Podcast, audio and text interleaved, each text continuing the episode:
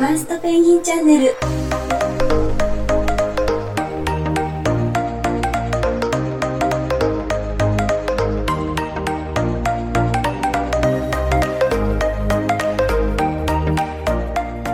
はい。ということで、今回はですね、なんと、ビットくんをお呼びいたしました。はい、皆さん、こんにちは。私、ビットくんと申します。くんまで言うんですね。くんまでつけちゃうのが ビットくんなんです。はい。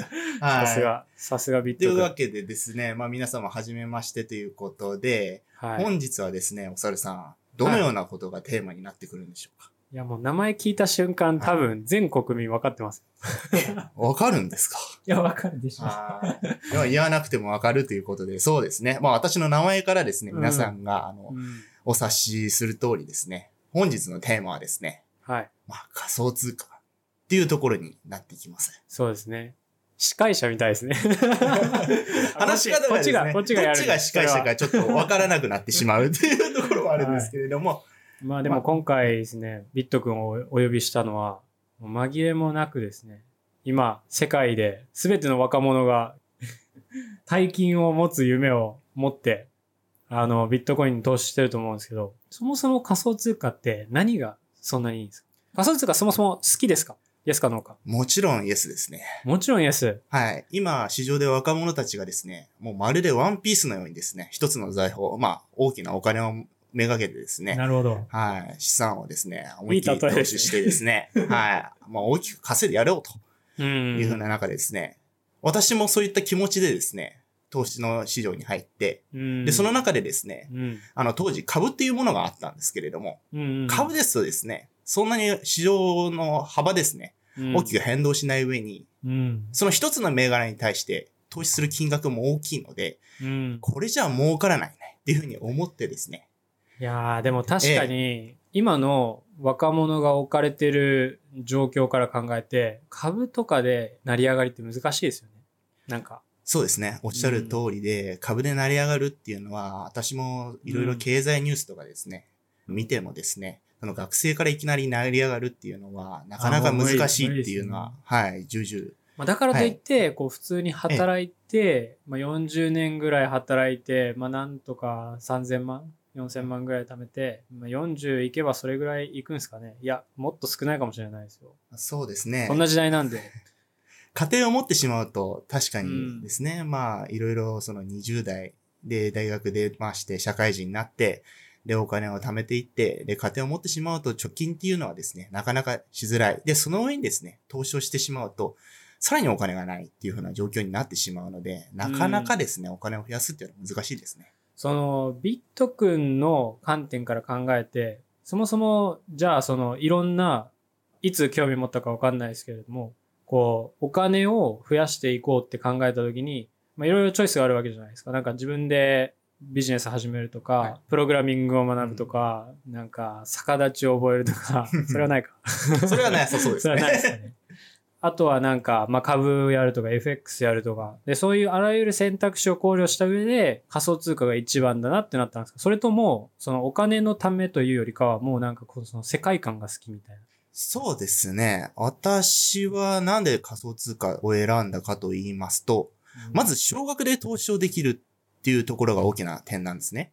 うん、うん、まあそうだね。はい。皆さん、んが思い浮かべるように仮想通貨って言いましたら、ビットコインとか、イーサリアムとか、うん、リップル。うん、特にリップルっていうのがですね、若者の間でよく聞かれる言葉だと思うんですけれども、うん、これはですね、あの価格が非常に安いということでですね、少ない投資で大きな夢を見られるっていうところがあるので、あの市場では大きくですね、お受け入れられている。あの、私はそこに目をつけて最初に投資をし始めましたね。いつ頃なんですか？その仮想通貨に興味を持ち始めたの。実際に仮想通貨に興味を持ちましたのは、私が留学をしていた時ですね、18歳に中国に行ってたんですけれども、その時が2015年ですね。その当時ですね、今中国市場ではあの、ビットコインが規制をかけられて投資はできない状況になってますけれども、その時ですね、中国市場で全然あの、投資ができていたので、うん。私留学生として、まあ周りの中国人の人が騒いでた話題の一つとして上がってきたのがビットコイン。みんなやってたんですか？そうですね。私の周りでは結構、まあ住んでいるところが結構リゾート地だったので、お金の持ってる中国人の人が結構多かったんですね。なので、うんあのー、人儲けしたいっていう話から、ビットコインっていうは話題が出てきましたね。何歳ぐらい？その時ですか？周りの友達とかも 17?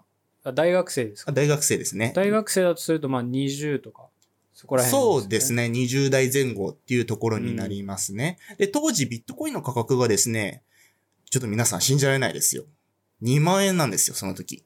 はい。まあ、お猿さんがほうと言ってますけれども、今の価格帯からしたらかなり安いですよね。今4、はい300万ぐらい、そうです。ね。最近足元暴落してまして、380万ぐらいですね。うーん。を推移している状況なんですけれども、仮にですね、2015年に2万円で私が参入して、うん仮にですね、2万円でも投資していたら、相当な儲けになっていましたね。いや、そうよね。そう夢があるよね。夢がありますうね。ん。はい。そ、の仮想通貨自体、実は僕もやっていてですね。まあお今もやってるんですけど。お猿さんもやって、やってるんですけど、もう最近ビットコインが下がって泣きそうなんですよ。なるほど。実は、多分みんな泣きそうなんですよ。その界隈の人たちは。で、結構ビットコインがこう急落するみたいなことは何回か、実は僕も経験してるんですよね。僕が始めた時って確か30、34万とかだったと思うんですよ。なるほど。うん、でも結局やっぱりバイアンドホールドみたいなのできないじゃないですか、人間。そうなんですよね。できない なんだかんだ言って売れないんですよ。え、売れない？一番、その買うのは簡単なんですよ。で、うん持つのも簡単なんですよ。で、結局どこで売るのかっていうのがみんなできないんですよね。いや、僕はでもすぐ売っちゃいますよ。あ、割合の中では低い方だと思うんですけれども、私の周り結構知ってる、投資してる人いるんですけど、ほとんど売れてないです。で、大暴落に巻き込まれてるっていうのが、これが仮想通貨のし、その、よよく投資している人たちの、うん、まあ、構成ですね。え、でも、あの、これご存知か知らないんですけど、はいなんか、ほんと数ヶ月前に、確か、まあ、うんどこかの調査で、仮想通貨を買った人、まあ、若者でミレニアム世代って言ってたんですけれども、ミレニアム世代で80%は売ったことがないみたいな調査結果が出てて、なるほど。信じられないなって思ったんですよ。そんなことあると？だって、まあ、ビットコインってこう幅広いじゃないですか。上が、上がる日はもうむちゃくちゃ上がるわけじゃないですか。え、なんで売らないのって。お猿さん、実はそこなんですよ。仮想通貨ってものすごく上がるので、その期待値がですね、かなり高いので、そのまま持ってしまうんですよね。まだまだ上がるっていうふうに思ってるのが、実際ツイッター上でも見てみると、ほとんど上がる上がるなんですよ。なので、それを見てしまうと、あ、じゃあまだ持ってていいんだなっていうふうになってしまうので、なかなかですね、売るタイミングを見つけられずにそのまま持ってしまうっていうのがほとんどなんですよ。うーん、でも、まあ僕は株から始めた人間なんですよね。で、株の、もう特に日本市場で言うと、マザーズとかジャスダックとか、あの、新興の、こう、一発ぶち上がってすぐに戻ってくる。なかなかニッチな市場で見てますね。クソ株ですよ、クソ株。クソ株です時代ね。。でも、その時なんかマザーズの全盛期みたいな時だったんですよね。僕が始めた、大学の時だったと思うんですけれども。でも、その経験があるからか、なんかずっと持ってたりしたら塩漬けになってしまうとか、うんずっと持ってたら、まあ、時間だけが無駄になってしまうとか、なるほど。っていうのはちょっと知ってて、で、ビットコインなんかものすごい上がったんで、もうすぐ売っちゃったっていうのがありますよね。あ、うん。なるほど。株から入られて、そういった売る習慣がついていますと、比較的売りやすいですよね。ビット君は株やったことないですか、株もやっていましたね。ああ、なるほど。はい。何、何をやってた？もう現物ですか？私は基本的に株をやっていた時は現物で持っていましたね。まあ、うん。国債とかそういったつまらないものは持ってなかったんですけれども、ん。まあ、安い金額、まあ、10万円とか20万円とかで投資できるものからですね、スタートしましたね。FX は？FX もですね、うん。かじってました。マジっすか？というか、ほとんどかじってました。なあ、やっぱり、なんかそういう、え、逆にじゃあ、あの、僕もそうなんですけど、はい株とか、まあ、CFD とか、そういう金融商品は結構いろいろ経験したんですけれども、うん逆になんか競馬とかなるほど。やらない。私も競馬はやらないです。そうだよね。競馬はやらないんですよ。なぜかはいやらない。競馬とか、競艇とか、あとまあパチンコとかもやらない。あとあれですよね。えー、宝くじとか。あ、もう絶対やらない。もうやらないですよね。あんなの見て当たると思わないですもん。なんだろうな。やっぱ確率論ってなっちゃうんで。そうなんですよね。うん株とかでしたら、ちゃんとその上がる要因も頑張っって探せばそうそうそう見つけることができるんですよ。はいうんただその探すためのリソースが足りてないとかうんっていうので、まあ、なかなか見つけられないっていうのがあるんですけれどもね。はい。ちょっと実、え、なんで、じゃあ、大学の時に株とか仮想通貨とか、そもそもなんで投資しようと思ったんです？かなんかゴールはあったんですか？金持ちになってやろうっていうのがゴール。えっとですね、最初金持ちになってやろうとは思わなくてですね、うん。あの、うちの母親なんですけれども、はいはいはい。えっと、今後ですね、あの、日本の中で生きていく上で、貯金とかうん。だけだとやっていくのは難しいと。なんでかと言いますと、人口が減ってますよね、日本は。で、経済成長もこれ以上続かないっていうことになりますと、なかなか賃金も増えないですし、どんどん困窮していくっていうことからですね、うんあなた投資やりなさいよっていうことでですね、あの、銀行とか証券マンに引っ張られまくったのが、私の高校の時なんですよ。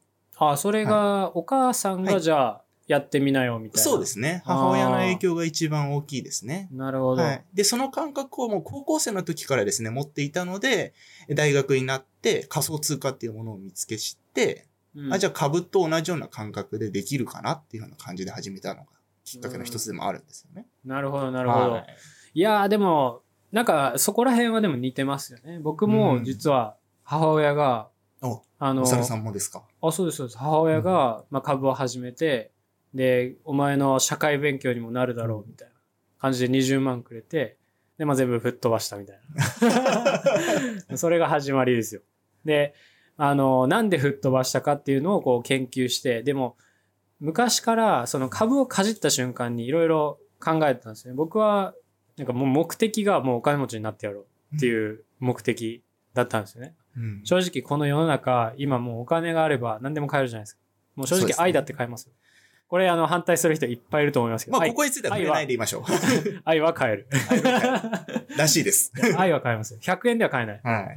100円では買えないですね。100万あったらちょっと変わるかもしれないですね。100万は買えるよ。100万は買えるみたいですね。絶対買える。はるまあ、その直接100万渡して買うとかじゃなくて、い。うんなんか、ディズニーランドに行くとか、まあ、いいピクニックをするとか、そういうところよね。そうですね。お猿さんの言う通り、やはりお金を持っているだけで、その、例えば欲しいものが買えるとか、行きたい。いところに行けるとか、そういったところができて、生活の質が上がればですね、その周りの人とのその付き合い方もだいぶ変わってくると思うので、なのでお金を持ちを目指すっていうのは合理的ですよね。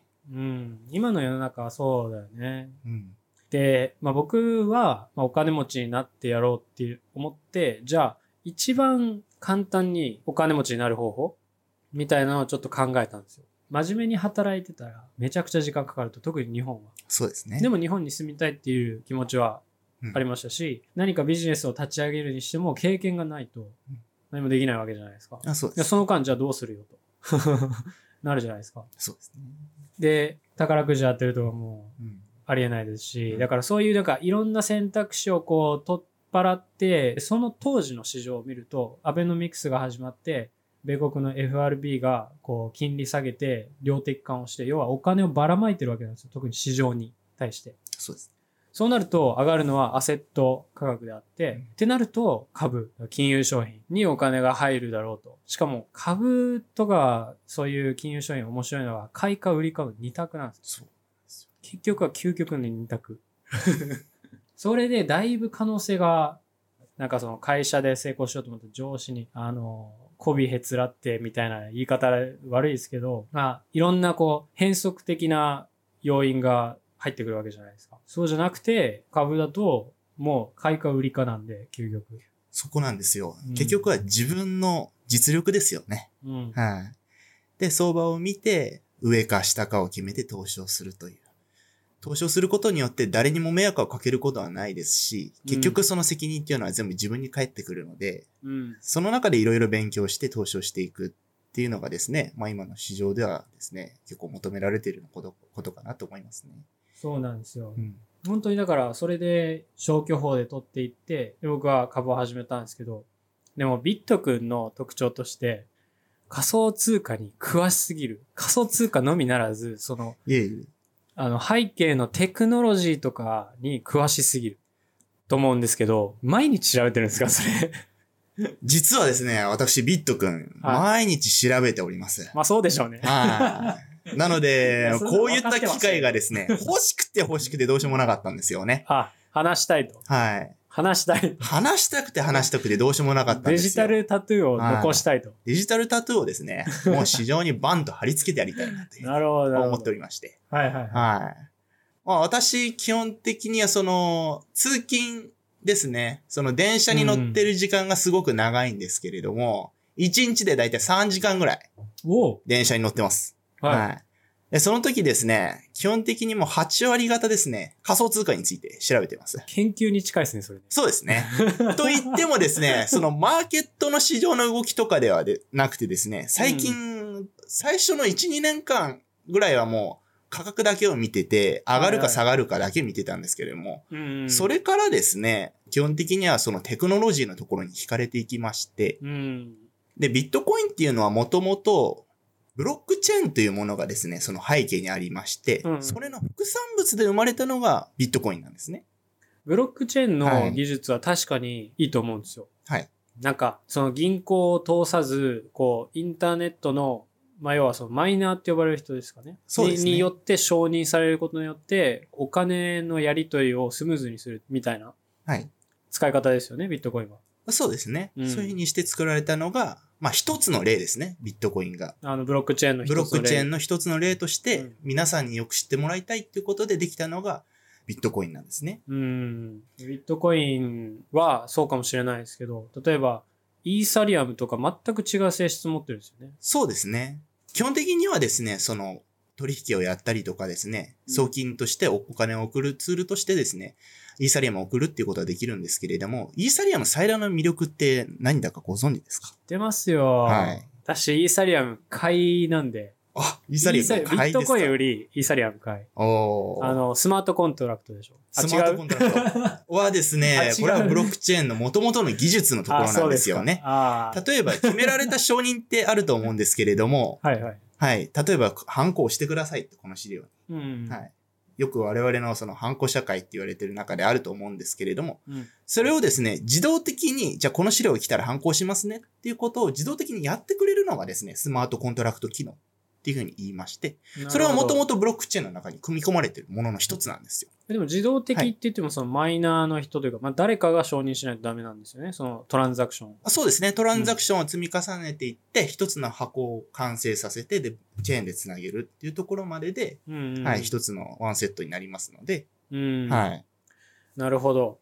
え、そのブロックチェーンが、今通貨いっぱいありますけど、仮想通貨。はいでもどれが一番いいとかってやっぱあるんですか？そうですね。なんか例えばビットコインは同時コインでしたっけ？はい。同時コインの方が性能高いって僕聞いたんですけど、ビットコインより。そうですね。うん。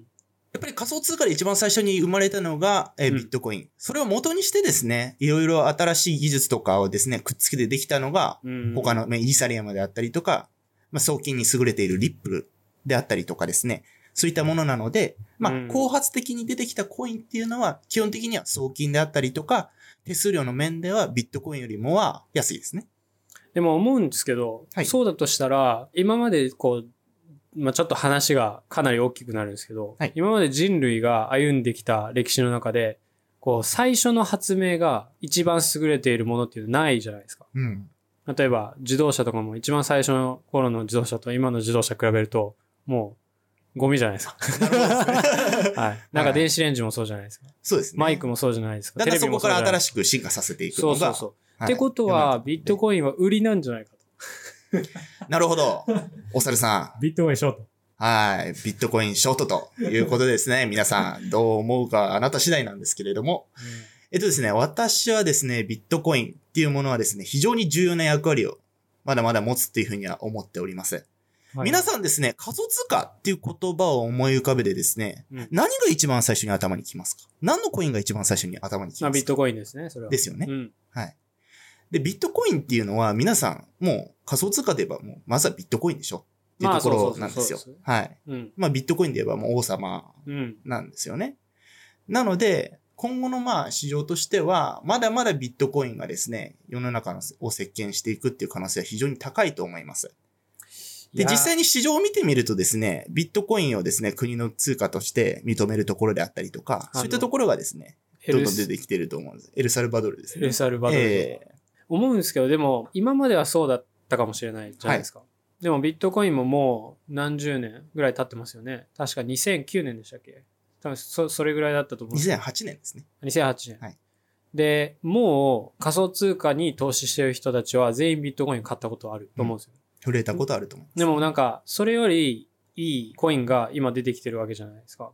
で、どんどんそういう、そっちの方に資金移動してきている時代の流れが来るんじゃないかなって思うんですけど。確かにですね、お猿さんの言う通りですね、まあ、ビットコインではなくて、あの、イーサリアムの取引高がですね、一時期高くなってきているっていう時があったんですよ。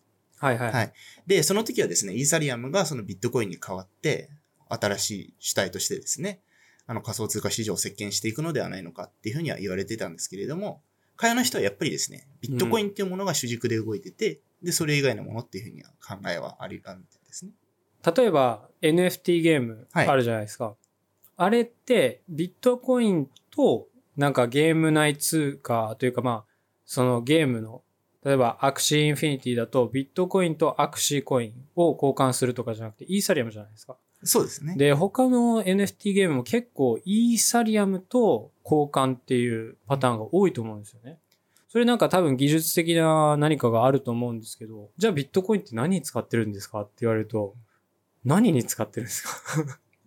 そうですね。ビットコインの あんまやっぱり使用用途がないね、使用用途はそうですね。まあ、イーサリアムみたいに幅広いところで、例えばアクシーインフィニティとか、いろんなもののその、うん。まあ母体としてですね、成り立ってるコインとかではないので、うん。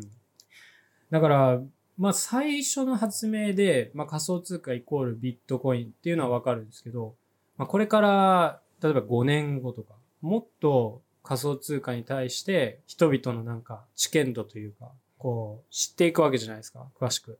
でそうなると、あ、じゃあビットコインじゃなくて、イーサリアムの方がいいんじゃないかっていうのに僕はかけてる。なるほど。うん。なんかビットコインは結局のところ、イーロン・マスクさんがそれ言ってたんですよ。ビットコイン使えないと。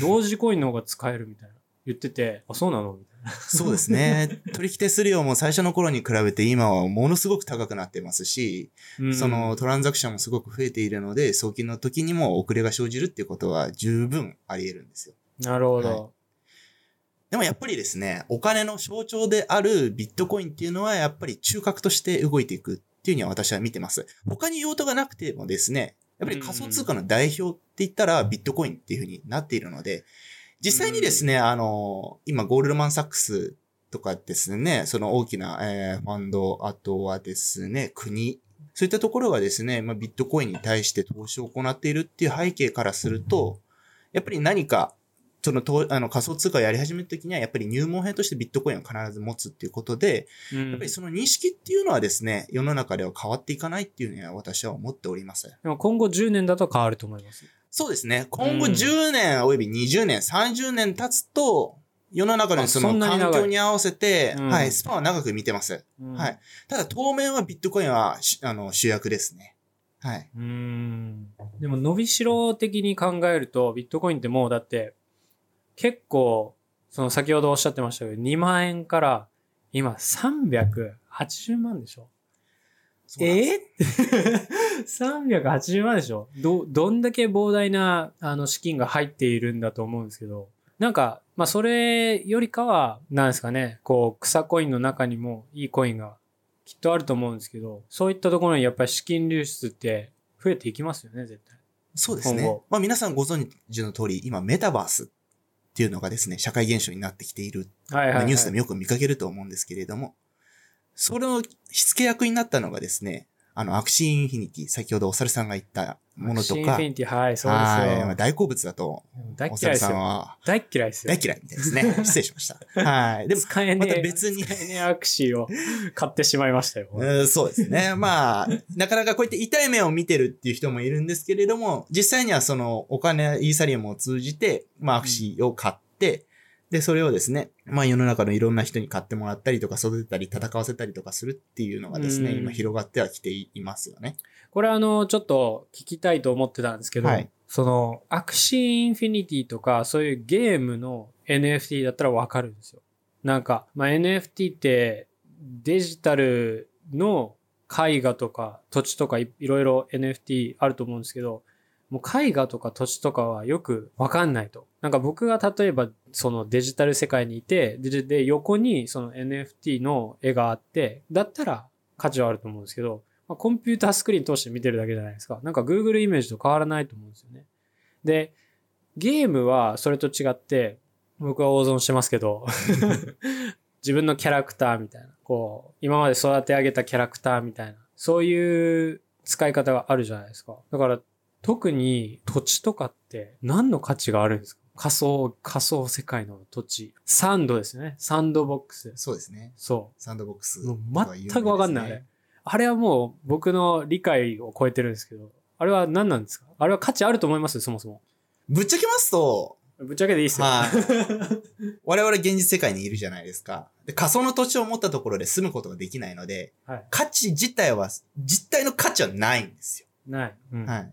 ただですね、あのー皆さん、SF ってご存知ですか？ねそれは誰だって知ってますよ。はい SF はもう、皆さん、男の子だったら大好物ですよね。大好物、大好物。はい。の中でですね、あの、仮想空間に住む。っていう SF っていうのがよく小さい時に、はい、見たことがあると思うんですけれども、実際にですね、今いろんな研究機関が研究しておりまして、頭にチップを埋め込んで、はいはいその脳の情報をですね、データサーバー上に持っていくっていうことが、もう、イギリスの方の研究結果が出てるみたいなんですよ。おーなので、将来的にはですね、そういったところに代用されて、で、実際にその持ってる土地に住むっていうのがですね、うん将来、まあ2100年かもしれないですし、200年かもしれないですけれども、長い将来ですね、そういった時代がやってくるから、うんそれの、あの、先、それを見としてですね、うん。まあお金を持ってる人たちが投資を加熱化させてるっていうふうに私は認識しておりますね。それ、でもちょっと先取りしすぎじゃないですか？そうなんですよ。世の中みんな先取りなんですよ。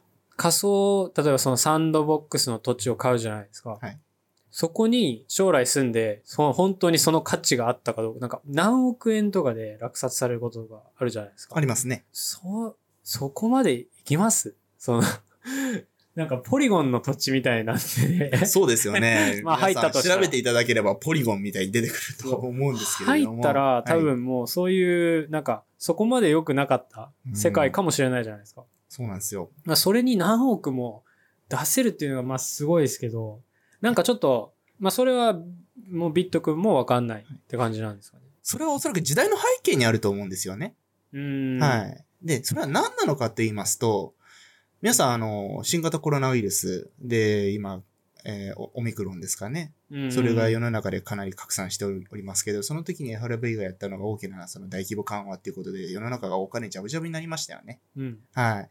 で、それで仮想通貨市場全体的に大盛り上がりして、お金が流入してきて大きく値段を上げたと思うんですけれども、その時にですね、ビットコインとかそういったものって、そのバブルが来るとですね、何か新しいテーマを見つけて、いろいろ開発していくっていう流れがすごく見顕著に見られるんですよ。うんで、今回ですね、そのお金の主な流入先になったのがですね、メタバースの通貨とか、うんその土地であったりとかですね、いうところでして、まずお金を持ってる人たちっていうのは、その新しい市場に参入す、早く参入するのがすごく好きな人たちなんですよね。うん。はい。で、先に入って、で世の中が湧いたら後で売ってお金を増やすっていうことが非常に多いので、うん。はい。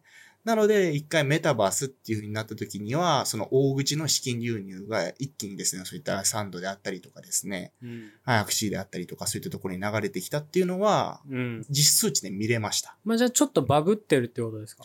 そうですね。うんおそらく仮想通貨っていうのが今回バブルが来なかったらば、うんそこまで加熱がしてなかったと私は思います。うん。はい。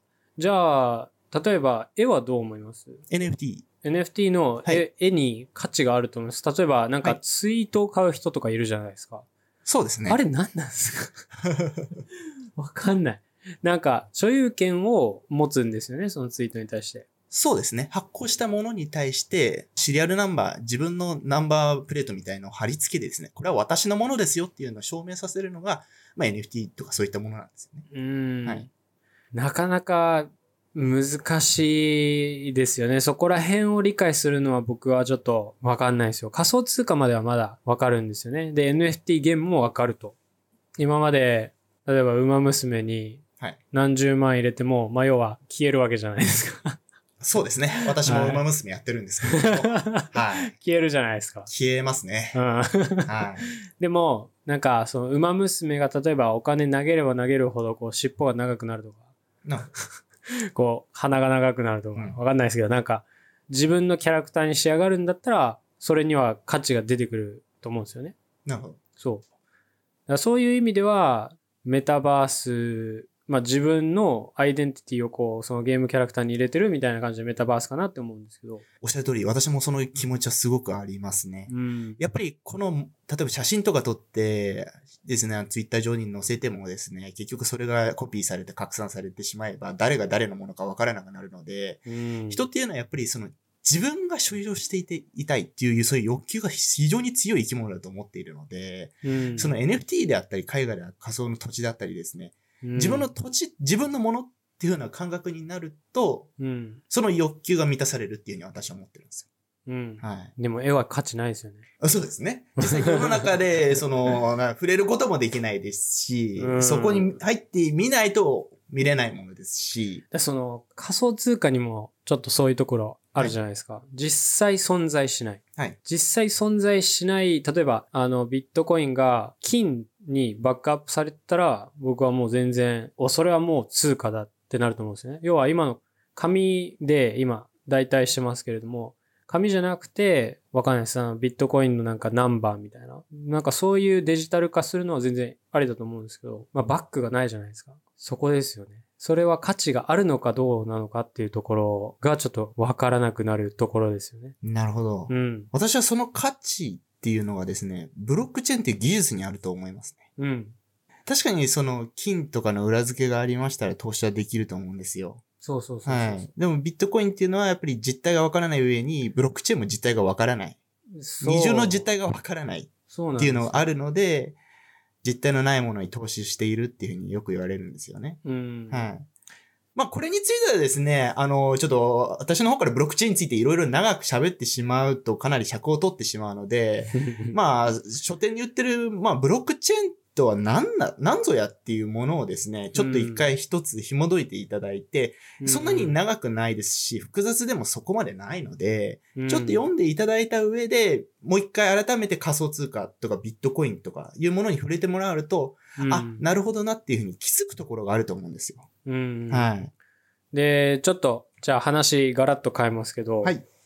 ビットコインとか仮想通貨の今後なんですけど、今日ビットコインが暴落した理由、なんかどうやらロシアが禁止にしますよみたいなニュースが出てたんですけど、中国禁止してます、ロシア禁止してます。これから世界中でこう禁止っていう動きになっていくんですかね、やっぱり。そうですね。規制の方向はまあ進んではいくとは思います。ただこれはあくまでも市場の整備であって、マネーロンダリングの対策であったりとかですね。うん、はい。そして資金洗浄のその温床にならないためにですね、あの国がですね、いろいろ整備を整えていくのではないのかというふうに私は思いますね。うんただ、その資金の環境が整うまでは、うんあの、なるべくその仮想通貨っていう得体の知れないものを自国に入れて、その自国の、その、例えば人民元であったりとか、ロシアルーブルに悪影響を及ぼしたくないから、とりあえずは様子を見るってことで、占めてるっていうところが多いと思うんですよ。はい。で、なんでこういうふうに私が言いますですね。あの、うん中国、実際ビットコインの保有数って世界何位だと思います今ですか？はい。今はもう、だいぶ低いんじゃないですか？もう、だって禁止されてますからね。禁止されます。捕まるんますよじゃないですか？ですよね。その国の政府の保有数、世界2位なんですよ。うん。はい。うんなので、、今中国の方で言うとデジタル人民元っていうのが流行ってるじゃないですか。はいはいはい、そういったものをまず普及させるために、まあ実際にビットコインが中国に2015年、2016年に流行った時にはもう大騒ぎしてて、人民元いらない、もう海外の投資先としてですね、ビットコインにお金を置いとこうっていう富裕層がかなり出たみたいなんですよ。うん、そうすると海外に資金が流れてしまうので、それを抑制するためにですね、一回禁止にしようという。うん。はい。ところでですね、一回禁止にするってことは再開する可能性あるんですか？私の見立てで言いますと、将来的にあるのは全然ありますね。そうですかね。でも、でなければ国自体としてあそこまで持ってないです。いやー、どうなんですかね。その、だって、ビットコインとか、そういう仮想通貨って、要は、あの、国が発行する紙切れとこう、対をなす存在じゃないですか。なんで政府がわざわざ自分の自国の通貨があるのに、そのビットコインに仮想通貨とかに投資して、うちの自国の通貨を使わないのかと。で、そうなると、こうトラッキングも難しいですし、資金のこう、追跡できないですよね。管理下に置けないじゃないですか。アドレスで追跡はできます。追跡はできるとしても、そのウォレットの人物を特定するのは難しい。そこなんですよ。なので、今求められているのは各取引所の KYC っていうものをご存知ですかね？あ、知ってます、知ってます。はい。その自分の身分証明書を提出して、実際に自分がどこに何を送ったのかっていうのは全部わかるようにしてからですね、おそらく国としては開くと思うんですよね。でもそれをやってしまうと、ビットコインのそもそもの最初の目的というか、あの、サトシ中本でしたっけ？でそうですね。が描いたなんか、なんていうんですか、ビットコインの最初の目的としては、要は完全に自由で、えーっと、追跡されず、プライベートに資金をこう動かせるっていう構図がビットコインの最初の原点ですよね。開かれた通貨ですね。うん。それを真っ向から否定してますよね。もし追跡できるようになってしまえば。えっとですね、それはブロックチェーンっていうものがそもそも追跡できるようにはなっているので、ちょっとその点は誤解が出ていいやでも、ウォレットると思いますの人物を特定することができるまでは言ってないですよ今ですね、それの、あの、規制整備がですね、日本でも一緒、進められてまして、うんどこに誰が何を送ったのかっていうのをですね、うん。今、整備をやろうとしてます。国の取引所としては。で、その流れはですね、今、あの、海外の方でも広がっておりまして、うんで、最近ですと、世界最大手のバイナンスが、その KYC をやって、でどこに何を送ったのかっていう、その資金洗浄ですかね。そのテロ対策に対して、すごく前向きに動いておりまして、世の中でこういった、誰が何を送ったのかっていうのがですね、うん分かってくれれば、決してその中本聡さんが描いているように、その開かれた、えー通貨にはうんあまり大きな影響を与えないっていうふうに私は認識しておりますね。もともとの目的として、こう、誰にも知られたくないみたいな、なんかそういうあコンセプトがあったんじゃないですか？別に、それは匿名性のあるコインがあ、それをやって匿名るんですよね。性。例えばリスクであったりとか、そういったモネロとか、そういったそれまた別のコインとしてあるんですよ。あ、そうなんですね。はい。ビットコインとしては、うん。アドレスで行って、どこに何が送ったのか。最近ですと、うん。そ、の大口さん。がビットコインをどこに移したのかっていうのは一発でわかるのはそれ元々なんですよね。例えば、はいなんか、よくニュースとかで、この前、1ヶ月前ぐらいに、はい確かどっかの富豪が、なんか、自分のポートフォリオの50%か30%はビットコインだみたいな。なんかどの富豪か覚えてないんですけど、めちゃくちゃお金、まあお金持ちの人で、その人が挙げた理由としては、あの、金だと政府に取られると。でもビットコインだと取られないって言ってるんですよね。もし追跡できるとしたら、まあ金なんてだって買って、まあそのショップにこう履歴残ってるかもしれないですけど、まあ要はどっかに隠せますよね。なんか、なんかこう地下とかに。そうですね。そう山のあるポイントとかにね。そうですね。川とか。そうそうそうはい隠せるじゃないですか。できますねで、なんか別に、あの、炎とかで焼いても、全然戻せますしう、ん同じ質量で。でも、ビットコインって結構、押収されるじゃないですか。でも、その富豪はそれを理由として挙げたんですよね。っていうことは、匿名性とか、なんかこう、安全性みたいな、そういうところを求めているのにもかかわらず、KYC とかだったら、もう一発アウトですよね。そうですね。なので、おそらく、れそそれができてしまうと、普通の国が発行するデジタル通貨と全然変わらないんじゃないのかと思うんですけど、その点については。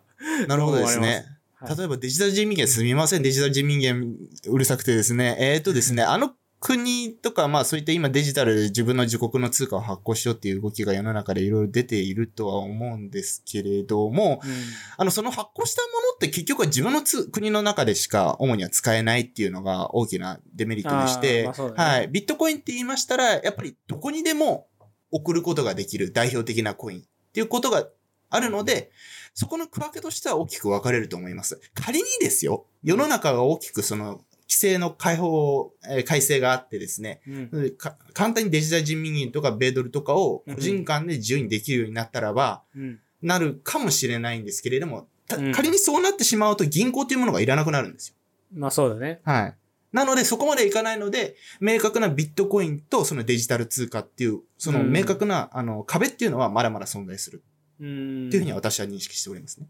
でも政府が仮想通貨を、んなんていうんですか、許すインセンティブってないですよね、そんなに。だからこれから規制かけていいくっていう可能性の方が高い気がするんですよね。そうですね。あの、規制をかけていくっていう流れは止まらないと思います。うんただ、えっと、その各国ですね、あの、その国の企業ですね、仮想通貨を取り扱っている取引所っていうところがあるんですけれども、うんあそこで KYC をやりますと、うんなんだかんだ言ってですね、仮想通貨で取引をやっていただくとですね、手数料っていうのがバンバン入ってくるので、うん国もですね、その税金欲しさにですね、その事業っていうのは残すと思いますね。でも例えば、そのリスクかわかんないですけど、はい何かしらのコインを使って、例えばトラッキングできないコインを使って、じゃあ日本から秘密裏に、えーハワイまで送金しようと。まあそれか、もしくは、その仮想通貨を持ったまま自分がハワイに行って、で、そしたらもう出国税とかそういうのかからない、わかんないわけじゃないです。政府はもうトラッキングできないわけじゃないです。相続税とか。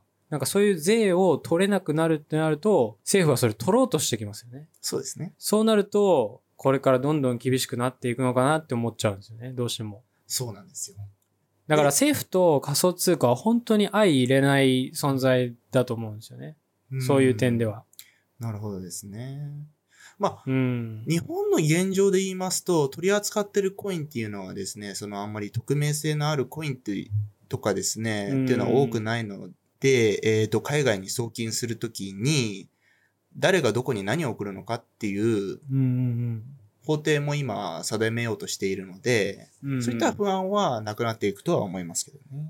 いやーまあやってほしくないんですけどね。なんかその規制が日に日に強まっているのはこうニュースで皆さんもこう結構あの聞かれると思うんですよ。でもまあ個人的にはビットコインはまあ価値がないと思ってるんですけど、イーサリアムは実際使用できるというかなんかまあ用途がある点では全然違うと思ってて、だからそういうイノベーションを潰してしまうことになってしまうじゃないですか。その政府が規制をかけることによって。だからまあ、そういうことをやっていると、例えば NFT とか、メタバースとか、どんどんね、そういうイノベーションがなくなっていって、本当に良くないと思うんですよ。だからもう政府はダメだと。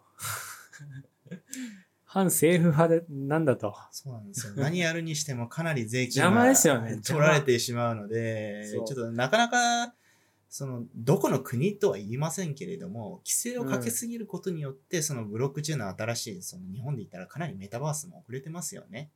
日本は優秀なプロジェクトっていうのは私いっぱい見てきているんですよ。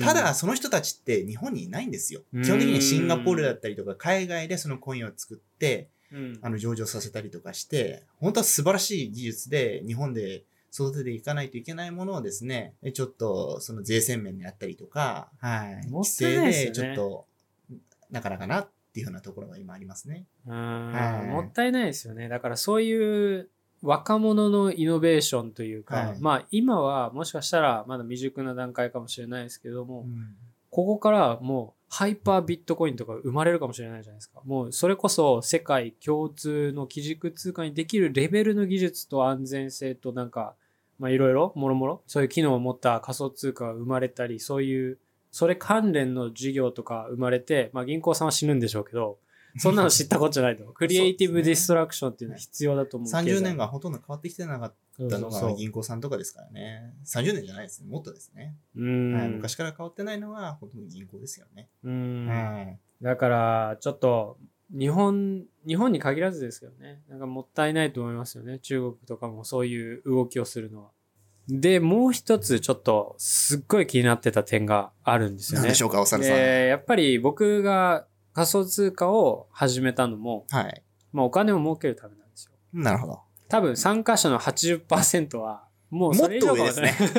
99ですよね。はい。99%はもうお金を儲けるためと。例えば、僕は、もし仮想通貨で儲かったら、フィリピンで不動産を買おうと思ってるんですよね。なるほどですね。いい夢ですね。じゃあだから、仮想通貨で儲けて、まあそれはただ買い売りの乗り物として使うだけであって、ある意味手段の一つとして使っているだけであって、最終的な目標は現実世界の実物の現物の不動産、物を買おうとしてるんですよね。そこが将来性にどう影響出るかですよね。今はだからそのみんながみんなその仮想通貨の将来を信じているなら別ですけれども、やっぱりお金儲けの考えの人がやっぱり多いんじゃないかと。っていうことはですよ。ある日いきなり、まあ、誰かが大口が、もう本当の大口が売るとしますよね。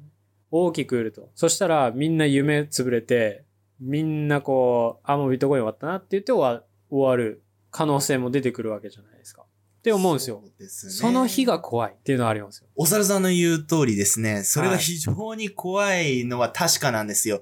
実際にですね、ビットコイン市場ですね、まあ今ビットコイン主導で主導で動いてますけれども、ビットコインが大きく上げたらあ他も上がる、大きく下げたら下がる。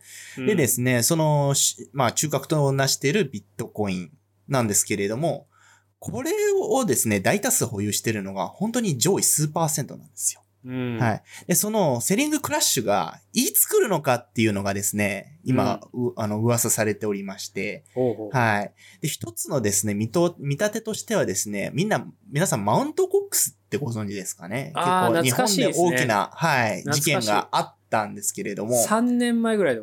や、もっと前ですね。あーもっと前2016か7かぐらいだったと思います。すみません、ちょっとぼやけてるんですけれども、その時ですね、破綻して、保留された仮想通貨のですね、民事再生がですね、来年行われるんですよ。あ。、来年ではなくて今年ですか。うん。はい。まあ、どちらかはちょっとネットでいた調べていただければ出ると思うんですけれども、うんその時の金額がですね、相当な枚数のビットコインを溜め込んでましてう、んそれがですね、市場に放たれるので、その前に大きな下落が来るのではないのかっていうふうな予想も市場ではされているんですよね。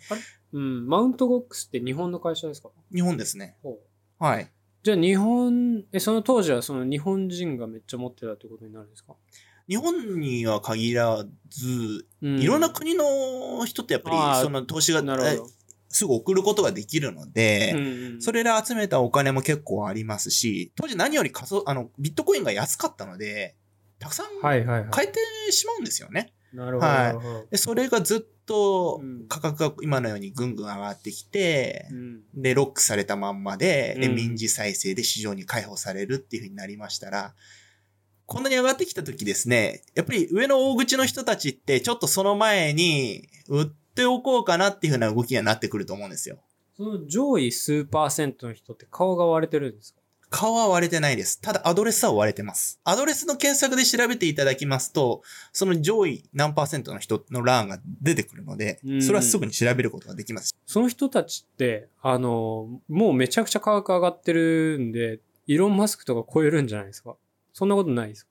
持ってる人は十分超える可能性もあるんではないですかね。持ってるのは何十万枚とか。はい。試算していただければわかると思うんですけれども、かまあ、過去最高値700万ぐらいに行った時にはですね、もう本当にすごい金額にはなってたと思いますね。その人たちって生きてるんですか？生きてるかもしれませんし、一説によると、買って、うんで、そのディスクをどっかになくしてしまったりとかですね、結構有名な話はいろいろあるんですよね。そんな枚数を持ってる人はい、持っがなくす。て、こんなもの将来上がるはずがないでしょって言って、で、売っ払ったパソコンのハードディスクの中にあったとかですね。ああ、そういうことですね。ということでですね。なんか、それ、そういうのってどうなるんですかね、魔界に行くんですか？インターネットの。なんか、闇に葬られ闇に、ますね。闇にあそるわけですよ、ね。の保有分っていうのはそのまんまそこに残るので、どうしようもないんですよね。うーん。はい。それって、どこに存在してるんですか？ビットコインは、その場合。それはウォですねレット、の中ですよね。その人が預けたところにもよりますね。例えば取引所であったらば取引所ですし、ウォレットであればウォレット。でも取引所はそれをはい。取ることはできないわけじゃないですか。そうですね。仮にその取引所に預けていた場合ですね、あの、KYC とかを行って身分証明書の提出などを行っていれば、それを照合した時点で返してもらえる可能性は全然考えられるんですけれども、あの、ハードウォレットに入れたりとか、ですね、ディスク、ハードディスクに入れてしまったりとかでなくしてしまうとですね、なくなっちゃうんですよね。闇に消えるんですか？闇に消えてしまいますイ。ンターネットの闇に。それを探し当てたいですね。ワンピースですよ。ワンピースですね。はいワン。ピースですね。皆さんも時間があれば探してみてください。時間ひょっこり出てくるかもしれないですよ。大金が。ありえない、ありえない。ありえないですけどね。なるほど。それ、はい。ビットコイン買うより違うやつ買った方が良さそうですね、それは。そうですね。怖いですよね。はい。なんかみんなやっぱりスペキュレーションの、うんだってツイッターのあの、アイコンになんかレーザービームつける人たちが出てきてるわけじゃないですか。出てきてますね。あれバブルじゃないですか？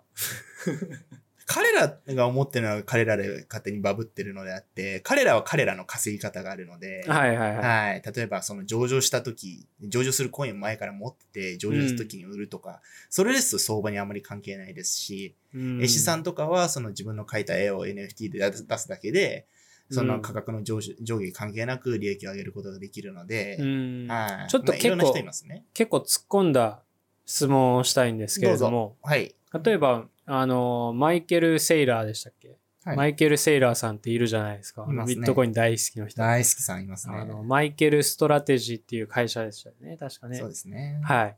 あの人はビットコインめっちゃ賛成派だと思うんですけど、じゃあ、ビットコインそもそもあ不動産とか株みたいな感じでこう成長したり人口が増えることによって住む人が増えたりとかそういうビットコイン自体の価値があるのかちょっと疑問符がつくわけじゃないですか。ついてるわけじゃないですか。確かにみんなに使われてるとはいえ、みんなが信用度なくせばもう価値があるのかっていう疑問符があるじゃないですか。で、マイケル・セイラーさん的には、誰かに買ってもらわないと、自分のビットコインが売れないみたいな。僕もそうですけど、僕がビットコイン買ったら、誰かが僕の上値を買ってくれないと、まあ、例えば株だったら、そうですね。の会社が成長していけば、いい商品を出していけば、うん売り上げを上げれば、利益を上げれば、会社の価値が上がっていくんで、それに見合った分、いろんな人が投資してくれると。で、価格が上がると。でもビットコインの場合、これ、ある意味言ったらダメなのかもしれないですけど、要はネズミ講みたいな。なんか誰かに買ってもらわない限り価値がなくなっていくと思うんですけど、だからこそ、ツイッターとか、そういうネットの、あの、ビットコイン界隈っていうんですかみんな買えと。熱狂的に。誰かに買ってもらうっていうのをどう思います？ちょっと突っ込んだ質問ですけど。うんそうですね。私はネズミ講というふうな認識は持ってないですね。ビットコインはですね、まあうん。世の中でみんな今もう皆さん誰もが知ってますし、で、国、まあ弱小、まあ弱小って言ったら大変申し訳ないんですけれども、あんまり自国のその信用度がないところとかですね、うん。そういったところがビットコインに切り替えるであったりとかですね、うん。どんどん世の中の認知度は高まっているので、で、特にアフリカの地域ですね、うん。今よく言われてる銀行の口座が開けない。はいはいはい。と。か、お金をもうもあまり持つことができない。うんうん。はい。で、その価値もすごく乱高下する。国の信用度もうん。まだまだこの先よくわからないっていう中でですね、うん。どんどんどんどんそういったあの、ニュージェネレーションの人たちがですね、ビットコインを買っていくっていうこともですね、十分あの考えられますので、うん。やっぱり世の中でですね、そのビットコインの認知度が上がっていけば、結局ビットコインっていうのは、えー中央集権型、まあ一つのところに集約されてないで、うん。各個人個人がそれを持っていて、うん。まあ一つの国みたいになれるので、うん。で、その人、まあ人口が増えると同時にですね、その価値っていうのは今後ずっと上がっていくと思うんですよ。うん。はい。なので、そ、そこの先ほど言われたように、その流動性な問題であったりとか、そういったところの懸念はですね、私はあんまり考えてはいないですね。実際に世の中はそのような動きにはなっています。なるほど、なるほど。はい買う人がいなくなったらどうします？私が買います。なるほど、なるほど。そうです。ね。皆さんどんどん売ってください。私がどんどん買うんで。じゃあちょっと最後のはい質問なんですけど、もう1時間経ったんで。あと最後の、ね最後の質問、全然お酒飲めてないです。飲めてないですね。結構真面目な話をぶっ通し1時間やりましたけど。そうですね。リスナーの皆さん飽きてないですか？絶対寝てますよ。寝てますよね。ちょっと最後にどでかいのを発表してから、ちょっとゆっくり寝ていただこうかなと思いますね。そうですね。ちょっと最後ねに質問、最後の質問なんですけど、はいインターネットが使えなくなったらどうすればいいんですか？なんか隕石とか降ってきて、タワー全部倒れて。そうですね。いい質問ありがとうございます。衛星とか全部え死んで、はい。磁場とかで、ビットコインですね。はいあの、例えば、えー闇に消えるんです。世の中が全て吹っ飛んで、で、例えに電波が残っていて、うん。いれば、の、残るものなんですよね。まあそうですよね。はい。ただ、もう、その、お猿さんも、もう世の中の人もみんな吹き飛んでしまった。うん。はい。電波もそういった電磁波でやられてしまったっていうふうになると、うん。ブロックチェーンの機能は止まります。うん。ブロックチェーンっていうのは、一人でもうん。ブロックチェーンの、えーデータをですね、そのパソコンだったり携帯に持っておけば、そっからまた増やすことができるので、すべてに同期することができるので、なるほど。一つだけ残ってれば問題ないんですよ。ただ、うん。それが全てなくなってしまうと、そのブロックチェーンの技術は崩壊します。なるほど。じゃあ、例えば、まあ、人類は全員無事です。はい。海とかになんか隕石吹っ飛び吹っ飛んできました。はい。電柱柱全部倒れます。はい。電気が消えます。電気が一瞬でも全世界で消えたら、もうな、なくなるんですか？お猿さんのおっしゃる通り、全世界で同時ですね。同時に。同時刻うんに全部電気シャットダウンして電波が全部止まったらば、うんブロックチェーン自体止まります。その時点でおしまいです。おー、はいなるほど。これ面白いですね。っていうことなのでですね、皆さん、ビットコインに投資をしている人はですね、地球ねに隕石が降ってこないことを祈るか、はい。それから大きな戦争が起きてですね、まあ、うんパレス攻撃とかですね、今、パレス攻はい。撃。サイバー攻撃とか今世の中でいろいろありますけれども、それで全世界がですね、停電に巻き込まれないようですね、うん祈るしかないですね。これを聞いた人はですね、寝れないですね。そうですね。寝れはない、寝れないかもしれない。してる人がほとんどだと思うんですけれども、はい。私もこれを知ったときですね、うん。ちょっと困りましたね。ちょっと怖いよね。なんかあの、その、金とかだったら。あまり想像ができないんですけれども、うん。もしもそういうことが起きてしまったら全部パーになってしまうと。なんかある日、一日ぐらいはインターネットパッて止まる日が来るかもしれないじゃないですか。そうですね。必ずな起きないっていうのはないので、そうはい、世の中には。まあ金とかだったら抱きしめて寝れるわけですよ。あ、そうですね。。俺が死ぬならこいつも一緒にみたいな。道連れみたいな。抱きしめて、金を抱きしめて、こはう、原爆食らっても、はいまあ本望ですよ。そうですよね。ただ僕は助かって、あの、うん核シェルターにいて、はい。でもなんかインターネット全部切れて、はい。あれ？俺の金は？みたいな。そうですね。おそらくそうなった時は、その、一人しか生き残ってないと思うんで、金、金の価値もなくなると思うんですよね。なるほど。は確かに。い。そうなんですよ。なるほどですでね。すね。まあ皆さんいろいろ投資をやっている、まあいろんな金融商品が今出てきておりますけどね。まうんあ市場も大きく乱れておりまして、お金をすり減らすとか増やすことが非常に大きな、大きく続いていく世の中だと思うんですけれども、なるべく自分の生きていく分のお金はですね、残していきたいですよね。うん。確かに確かに。うん。なので、その、今、ファイヤー、ファイヤーって騒がれておりますけれども、うん。あまり私はお勧めはしないですね。あ、そうなんですね。はい。あの、焦ってしまって、投資の方に一気に流れ込んでしまうと、最近もいろいろツイッターの方で S&P500 とか米国株、日本株っていうふうにうんちょちょくちょくですね、トレンドの方に登ってはきているんですけれどもですね。確かに確かに。はい。おそらく結構損してる人が多いと思うんですよ。特にあの、この1そうですよね年間お金ジャブジャブで価格上がり続けてて、結構の人がもう上がるんじゃねっていう風になってしまってて、うん。で、結構投資をしている人も、私の身近にも結構多いんですよ。うん。はい。で、それで今かなりの損失をしてしまってですね、うんはい。音信不通になってしまったりとか。それはやばい。それはやばいですね。みんなでも高値買いし高値買いますよね。してますよね。はい。で、老媒売りをしてしまって、で、また上がって、で、失敗を取り戻そうとまた買ってしまうっていうのがですね、投資の世界でよく見られる。これもお猿さんも重々承知だと思うので、うんそこは守っていってほしいですね。なので、まあ、生きていく分だけは皆さん現金でうん持っていけたらなっていうふうには思いますね。やっぱり結構最初の話に戻るんですけど、はい。生きていく分は残すうんにしても、例えば今20代とかうん。10代とか30代、30代半ば以降はわからないですけれども、うん僕の考えとしてはもう正直一攫千金狙った方が確率は高いと。真面目に働く。うんって思っちゃうところが今の社会構造のねじれたところですよね。そうですね。あ、知ってます？なんかあの、今税金で僕ら40%とか30%取られてるじゃないですか。そうですね。で、プラス消費税とか、いなんか酒税とか、タバコ税とか、なんかそういう。そういうなんか細かい税を全部、あの、合わせると、だいたい半分ぐらい取られてるんですよね。なるほど。そうそうそう。年間の年収の。もっとか、半分以上取られてると思うんですよ。いや、取られてますね。そうそうそう。昔の、あの、すえーヨーロッパの中世の時代、その農民が納めてた税金って30%なの。おーそう。30%きっかし。30%で30%もなかったかもしれない。確か20、20、30、もう本当に、もう今の レベルで考えるとビビたるもので、ずっとそれの固定なんですか？変動じゃなくて。変動、いやでもまあその当時は20、時代30とかだったと思うんですよ。て変化するってことそうですね。そうそうそうなるほど。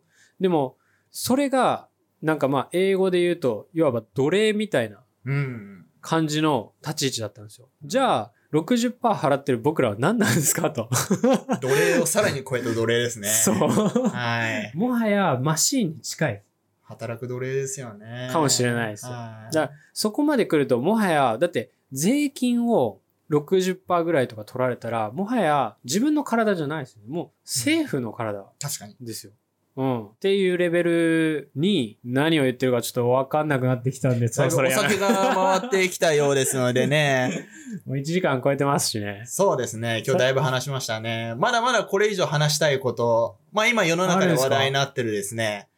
皆さん Web3.0 ですよ。メタバースの次。難しい。Web3.0。これが何なのかっていうのを話をですね、また機会がある時にですね、じっくりとお話をさせていただきたいなというふうに思っておりますね。それはちょっと、はいあの、頭の体操しないとダメですね。そうですね。まあ、イメージとしてはすごく簡単なイメージとして、想像ができるようにお話をしようと思っておりますので、はいはい。あ皆さん、あ、あれが Web3.0 ね。一言で例えるとしたら、ね一言で例えるとしたら何ですか？はい。一言で例えるとしたら、ちょっと一言では出てこないんですけれども、イメージとして Web3.0、Web1.0、Web2.0 ってあるでしょっていうふうに皆さん思う、思うんですけれども、うん Web1.0 って何かって言いましたら、我々がよく使ってる Yahoo であったりとか、あれ Google 1.0。で、はい。はい。あれはですね、我々が記入して、それがただ情報として出てくるだけじゃないですか。うん。はい。で、Web2.0 は何かって言いますと、Twitter とか Instagram。あれは自分で書いて発信することができるんですよ。はいはいはい。はい。で、それが Web2.0 って言われてる Twitter とか Instagram。うん。で、Web3.0 は何かって言いましたらば、書き込めて発信できて、それに情報の価値がつくんですよ。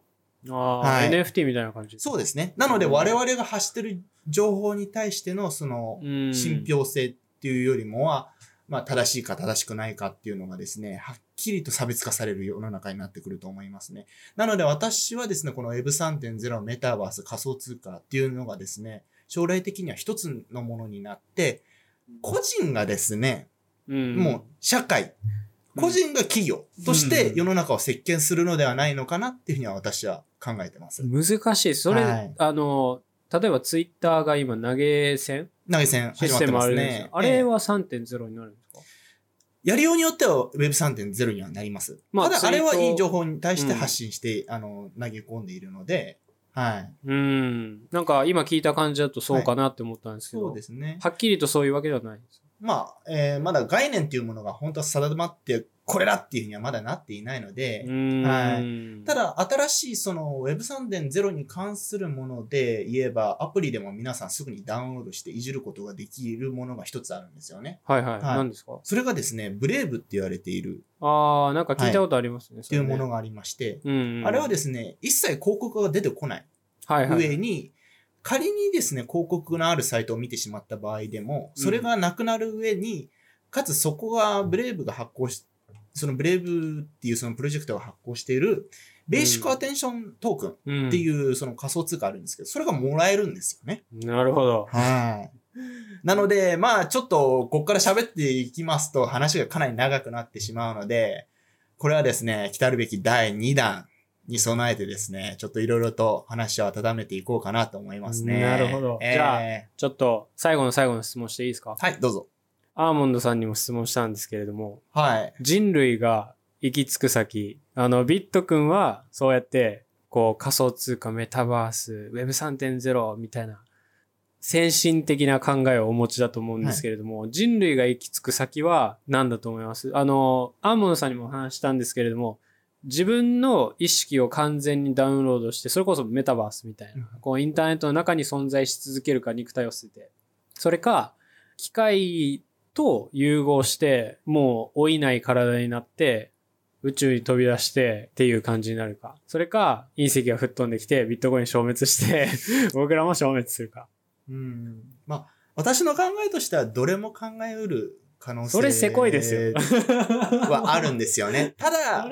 あの、さ話の途中でですね、出したように、あの、うん SF のような世の中にはなっていくのではないのかなって思いますね。仮想通貨が、うんその仮想通、まあ、インターネット上の通貨の基軸となっって、で、うんうんうん土地はメタバースとかそういった NFT とかで代用できるようになって、うん。で、Web3.0 で、その、お互いの発信している情報に対して、その付加価値がどんどんついていく。うん、はい。なので、あの、将来的にはそういったもう、脳の電波信号だけうん。がですね、その、インターネット上、まあそういった、まあ仮にそういったものがあるとしたら、うんその中でですね、うん。あの、経済圏を作って、うん、もう本当に不老不死でじゃあもうメタバースってことですよねそうですね。将来的にはその縮図なのかなっていうふうには思いますね。うん。はい。その、やっぱり自分の体を捨てて、こう、インターネット上に存在するというか、まあデジタル世界の中で存在するってなると、もう本当に SDGs ですよね。だって環境を破壊すること全くないですし、うですね地を取ることもないですし、すね。栄養を取ることすらしない。はい。まあ栄養は取るかもしれないですけど。残るのはサーバーぐらいですね。サーバーサーバーと太陽光で太陽光パネルはい。なので皆さん今太陽光パネルとかサーバー系の株とかいいですね。まあ何、はい何百年後に使えるかもしれないです。何百年後に話すかもしれないですね。今も十分需要が高いですけれども。うん、えーなるほど。じゃあ最後の最後の質問していいですか？どうぞどうぞ。もう1時間かなり超えてますけど。喋りたいだけ喋ってください。仮想通貨以外の分野は興味ないんですか？例えば政治とか、エンタメとか文化とか、世界の歴史とか、なんか他に興味のある分野ってあるんですか？興味のある分野は結構いろいろあるんですよ。ただ、うんその、芸能界っていうのは私すごく疎いので、ああ、そうですよね。はい、世の中の経済の動きであったりとか、特に好きなのがやっぱり世界史なんですよね。うん、あの、世界の過去が何をやってきて、今に至るのかっていうところですね、その時の現地の人たちは何を考えていたのかっていう、そういった歴史をですね、紐解くのがですね、まあお自分で想像するのも楽しいんですけれども。僕も歴史好きだったんであすよ。、そうなんですか。知って、知ってますか？この何ですか？はい。クレオパトラとはい。スフィンクスってあるじゃないですか。スフィンクスと、えースフィンクスが建てられた時と、あそこからクレオパトラが生まれた時間と、クレオパトラと僕らうんの時間、はい比べると、僕らとクレオパトラの方が近いんです。わかります？だからスフィンクスが建てられて、クレオパトラにななる時代に行くまでの時間と、クレオパトラと僕らの時間比べると、僕らの方が短くて、スフィンクスが建ってからの方が長いんですよ。クレオパトラとの時間。すすごくないですか？知らなかったですすね。ごくないですすかこれ？だから、めちゃくちゃエジプト文明ってむちゃくちゃ長かったんですよ。はあもうなんかとんでもないぐらい長くて、その間に何が起こったかみたいなのを今結構解明されてはきてるんですけれども、はい。あ、もうそれ言うてもでも20%とか10%とかだと思いますよ。だから、うんスフィンクスとクレオパトラってなんか同時期にいたみたいな感じじゃないですか。よく歴史の教科書見るとそういうふうにいたっていうようなニュアンスで書かれてますね。でもクレオパトラが生まれた時、スフィンクスはもうすでにそこに何百年、何千年もそこにあって、その後に、その後に、僕らは、あまあいろいろなんか時代を経て、い第二次世界大戦のはい僕らに、の時間の方が短いんですよ。へえ。これすごくないいですか？そう、まあそういう感じではい世界史僕好きなんですけど、日本酒はそんなに好きじゃないですか？日本酒はですね、あんまり面白くないんですよねあ。これ歴史好きの、日本史好きの人がいたら申し訳ない。はい戦国時代だけとか。戦国時代、織田信長であったりとか、やっぱりそのポピュラーなところは知ってますけれども、あ具体的にその、何をやったのかっていうのはあんまり興味がなくてですね、どっちかっていうとやっぱり海外の方がですね、ーうんうん日本よりもやっぱり発展してきてたので、うん。うんはい、どうしてそんなに早く発展できたのかとかですね。その人類がってことですか？あそうですね。やっぱりヨーロッパとか欧米とかそっちの方が、で、アメリカがですね、うん。もともと移民だらけのところだったところがですね、どうしてあんなに早く急成長ができたのかですね。うん。はい。そういったところに結構惹かれるところがありまして、なるほど。はい。古代文明とか僕はでも惹かれますね。惹かれますね。私、うん宇宙とか宇宙人とかもそういったところも大好きなんですよ。あ、そうなんですか。はい僕宇宙人の話しかしないですよ。あ、そうなんですね。じゃあ今度宇宙人について1時間話せるそうですね。はい。うん宇宙の果てには何があるのかとか。。そうそうそう。エイリアンが、だからエイリアンウェア買ってるんですよ。あ、だから今使ってるんですね。エイリアンウェアのデスクトップなんです。なるほど。はい。まあでも、はいまあ、そんな感じでかなり話しましたけど、これ、ここまで聞いてる人多分いないですよ。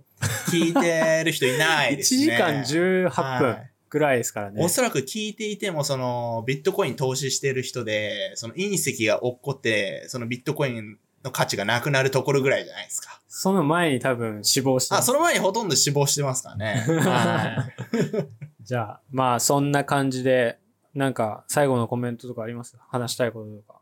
そうですね。もう話の途中でいろいろお話を申し上げてしまったんですけれども、うんまあ、私の方からはですね、あの、これ以上はあんまりないんですけれども、まあ、リスナーさんからですね、何かお便りとか、なんかこういったこと、こういった情勢がですね、あの、どうなっているのかとかですね、うん。はい、今後何が来るのかとか、うん。はいまあ、それ以外のところで言ったらコーヒーは何が好きなのかとかですね、そういった、まあ、くだらないところでもいいの宇で、宙人の種類とか、あそうですね、ピラミッドの種類とか。はい。もうそれはお猿さんの分野になってしまうと思うんですけれども、はい。何かですね、まあ、気になるところがあったら、うん。それに答えていきたいっていうのもありますね。そうですね。はい。クレオパトラ驚いたでしょ？クレオパトラ驚きましたね。なんかビットコインで喋ってるところの内容がほとんど吹っ飛んでしまったっていうところがですね、ちょっと悔しいので、ちょ衝撃の。っとリベンジの第二弾ということで、ちょっともうちょっとどでかいですね、仮想通貨ネタを持ってこようかなっていうふうには思いますね。ぜひぜひお願いします。はい。じゃあそんな感じで、はそれでは、さよならい。さよなら。